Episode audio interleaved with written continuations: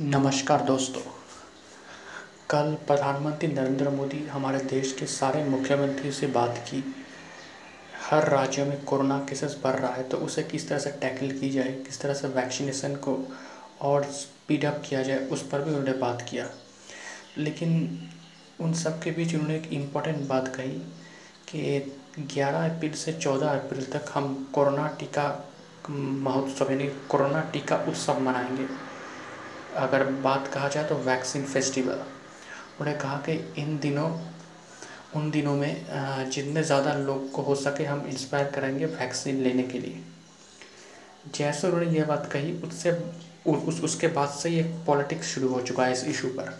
राहुल गांधी जो कांग्रेस के senior leader है, उनका कहना है कि कोरोना वैक्सीन को एक फेस्टिवल के साथ जोड़कर मोदी ने ठीक नहीं किया। ये बहुत ही एक निराशजनक पॉलिटिक्स है। उनका कहना है कि वैक्सीन सबके वैक्सीन देना सरकार की ज़िम्मेदारी है और वैक्सीन एक प्रायोरिटी है। और अभी कोई जब कोई क्राइसिस चल रहा है तो तब अब वैक्सीन फेस्टिवल नहीं मना सकते।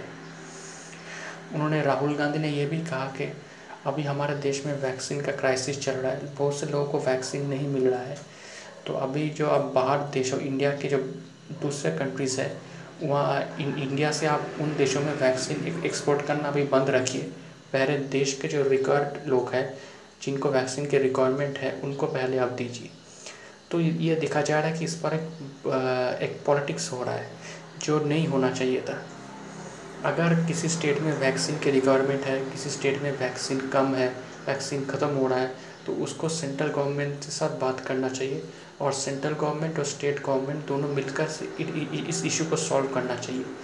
लेकिन जैसे मैंने कल बोला था कि महाराष्ट्र के जो वैक्सीन शॉर्टेज को लेकर पॉलिटिक्स हो रहा है, अब राहुल गांधी भी इस इशू पर पॉलिटिक्स कर रहा है तो ये बिल्कुल ही ठीक नहीं है और ये भारत की जनता के लिए बिल्कुल ही अच्छा नहीं है। अभी वैक्सीन किस तरह से दिया जाए, किस तरह से स्विफ्टली दिया जाए स्विफ्टली दिया जाए, ये तो सेंट्रल गवर्नमेंट और स्टेट गवर्नमेंट दोनों मिलकर तैयार करना पड़ेगा। तो उम्मीद है इस इशू पर, इस वैक्सीनेशन पर अब कोई पॉलिटिक्स नहीं होगी, अब सिर्फ़ एक्शन होगा और सबको वैक्सीन मिल जाए और और वैक्सीनेशन प्रोसेस में अगर कोई दिक्कत है तो उसको भी सॉल्व किया जाए। यही मेरी दुआ है और मेरी विश भी है।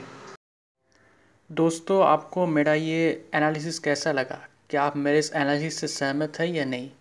अगर आप मुझसे संपर्क करना चाहते हैं या कोई मैसेज भेजना चाहते हैं तो आप मुझे डायरेक्टली ईमेल कर सकते हैं। मेरा ईमेल आईडी है Mishti man nine at the rate of Gmail dot com. Mishti man nine M I S T I M double A N Mishti man nine at the rate of Gmail dot com. और मेरा नाम है प्रियोव्रतो गांगुली। शुक्रिया।